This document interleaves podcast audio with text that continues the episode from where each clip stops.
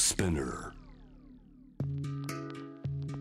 グローバーがお送りしています。J-Wave Jam the Planet さあこの時間は海外在住のコレスポンデントとつながって現地の最新ニュースを届けてもらいましょう。今日はタイ・バンコクでイベント制作会社 T ライブバンコク運営されてます。代表の方イベントコーディネーター長谷亮介さん。よろしくお願いします。はいサワディークラブローバーさん。長谷さん送ってもらった写真の中にですね、はい。タクシーがわーって駐車場にいっぱい止まってるんですけれどもはいはいはい。このタクシーの屋根がねなんか全部土とか緑とかになってるんですよ。はい。これ何なんですかこれは？実はですね、今朝入ってきたあのちょっととんでもニュースかもしれませんが、え実はですね、やっぱりコロナ禍でタクシーの需要が激変しているバンコク、え、うん。その使われないタクシーの屋根で野菜を栽培しているという写真なんですね、これ。これ野菜栽培してるんですか？お聞きの方ねタクシー本当に駐車場いっぱいかなりの台数止まってますよその屋根全部で土を盛った上に野菜の栽培やってるんですねそうなんですね。これどうしてこうなりましたか？今、この例のコロナ禍で、やはりあの観光客も、それからこの1ヶ月半ほど前まで、バンコクを中心にロックダウンがこう敷かれてましたので、え皆さん、外出ができずに、もうタクシー業界も、それからまあ公共交通機関も、ほとんどこのやっぱりお手上げ状態だったんですえね。う。ん。それでやっぱりあの需要がどんどんどんどん激変して、使われないタクシーが、ちょうどバンコクの西部にある大きなタクシー組合のこの駐車場に数百台こう並ぶような状況になりまして、数百台。そこで、まあ、アイデアが、まあ、出たのが、そのタクシーの屋根の上に、まあ、用土ですよね、ちょっとこう栄養分の高い、まあ、わずかな土ですぐにこう栽培できるようなからしやナスやキュウリ、バジルなどの野菜を栽培して、少しでも若干的にもこの経済的負担を減らすことを目的としたというような一つのアイデアなんですけれども、私はねいいアイディアだと思いましたよ。これ実際ね食べて美味しいものがあればいいですものね。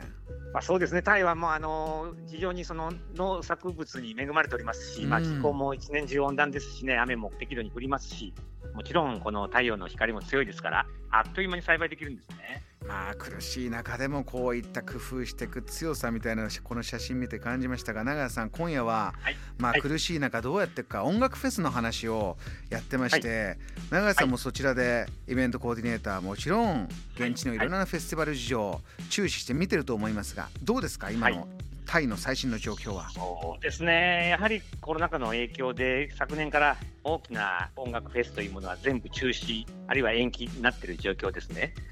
通年ですと年5、6回数万人単位のインターナショナルレベルで行われる野外フェスを中心に、かなりの量がビーチや、あるいはそういう高原地帯で行われます。うんもちろんその音楽のジャンルもタイのポップスを中心にロックやジャズやレゲエなり多種多様のアーティストがこう参加して本当に楽しめる野外フェスがあのあるんですけれども、うん。残念ながらずっとこの去年から中止になりなんとこの11月の末に一つだけ今その予定されている約100組のアーティストが出るというキャットエキスポというこれは大手電話メーカーとドリンクメーカーが主催するフェスがまあ予定されています。うーん。これのルール作りどうやってというのが今大きなテーマになりますか？そうなんですよね、ステージを何箇所に分けてやるだとか、最悪、えー入場制限をしたり、あるいはオンラインでトライするだとか、その辺の詳細が決まらないままに、まあ、どんどんどんどん時間が過ぎてるっていう状況でもありますよね。ただ長谷さん音楽のニュースに関してはもうタイは大変盛り上がってる大きなトピックがあるんですよね。そうなんですよ。えーブラックピンクのリサさんの MV、ちょうどブラックピンクのリサさんが、えーソロデビューしまして、えーなんとその9月の10日にラリサというタイトル、自分の本名なんですけれども、MV を発表しました。リサさん、まあ、タイの方ですよ。はい。ねこのえ MV を見たなんとタイの首相が正式なコメントで称賛するというようなニュースが入ってまいりましてですね。え長谷さんこのブラックピンクの大臣のメンバー、はい。リサさんのミュージックビデオ、まあ、再生回数ももちろんすごいんですがこう中見ると長谷さんもタイにいらっしゃいますからね。あこういうビデオかとまた感じるところあるんじゃないですか？そうですね、全体的にはあのサブカル系の、まあ、今のこのファッションなり、いろんなトレンディーなものをこう取り入れて、若い人向けにこうアタックするようなあの演出がされてるんです、その中でも特に20秒間だけなんですが、なんとタイの文化、工芸品なり、いろんなそのタイの今まで受け継いできたものをこう PR するような部分がありまして、特にその彼女の出身地であるブリラム県にあるパノムルン遺跡という、これはクメールの古代寺院遺跡なんですけども、これをモチーフにして、そこのなんと言いますか、当時のファッションであったり、古代のデザイン性みたいなものをこう表現する、非常にその優れた部分がありまして、そこを見たタイの首相が、えー、称賛するというような事件に結びついたわけなんですけれどもね。アートの世界もそうですけど自分のルーツをねこう表現していくことが実は一番世界中のみんなが、えー、共感したりするっていうのはブラックピンクのリサさん、えー、ソロミュージックビデオの中でも繰り広げられているということです。ですね、さあ、他にもなかなか日本で聞けない最新ニュースあればあと一つ教えてください。そうですね。次のニュースは、えー、5年間で100万人のポテンシャルの高い外国人をタイに誘致すると。ということで新しい新長期滞在ビザを今タイが出そうとしている準備が公表されました。その長期滞在ビザに関しては新しいタイトルがつきまして、スマートビザと、えー、題目されております。で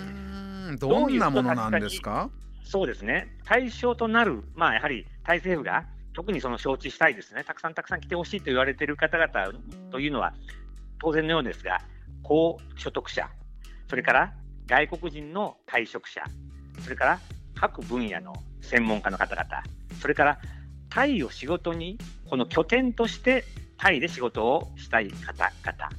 まあ、あのシンガポールに続けみたいな形なんですけれども、これが導入されると、かなり今まで長期滞在の方々に優遇される措置が出るとは聞いております先ほどおっしゃったように、タイは観光で大変な人気を集めてきましたが、えー、今、じゃあ国内でどうやって観光じゃないものを作っていこうか、そういう動きが大きいんでしょうか？そうですね。あの外国人の投資家の方に、まあ、必ずたくさんこう誘致していただけるようなために、土地所有の法令もまあ改正される予定だということです、えー、法律も作って、タイも新しい一歩、動きを作っています。大きく見ると長屋さんのお言葉ですとシンガポールに続けとそういうような旗振りが始まっているということです。また長屋さんぜひリポート聞かせてください、はい、今夜もありがとうございました。はいこちらこそお世話になりました。ありがとうございました。この時間はバンコク在住のコレスポンデント長谷亮介さんのお話を伺いました。JAM The Planet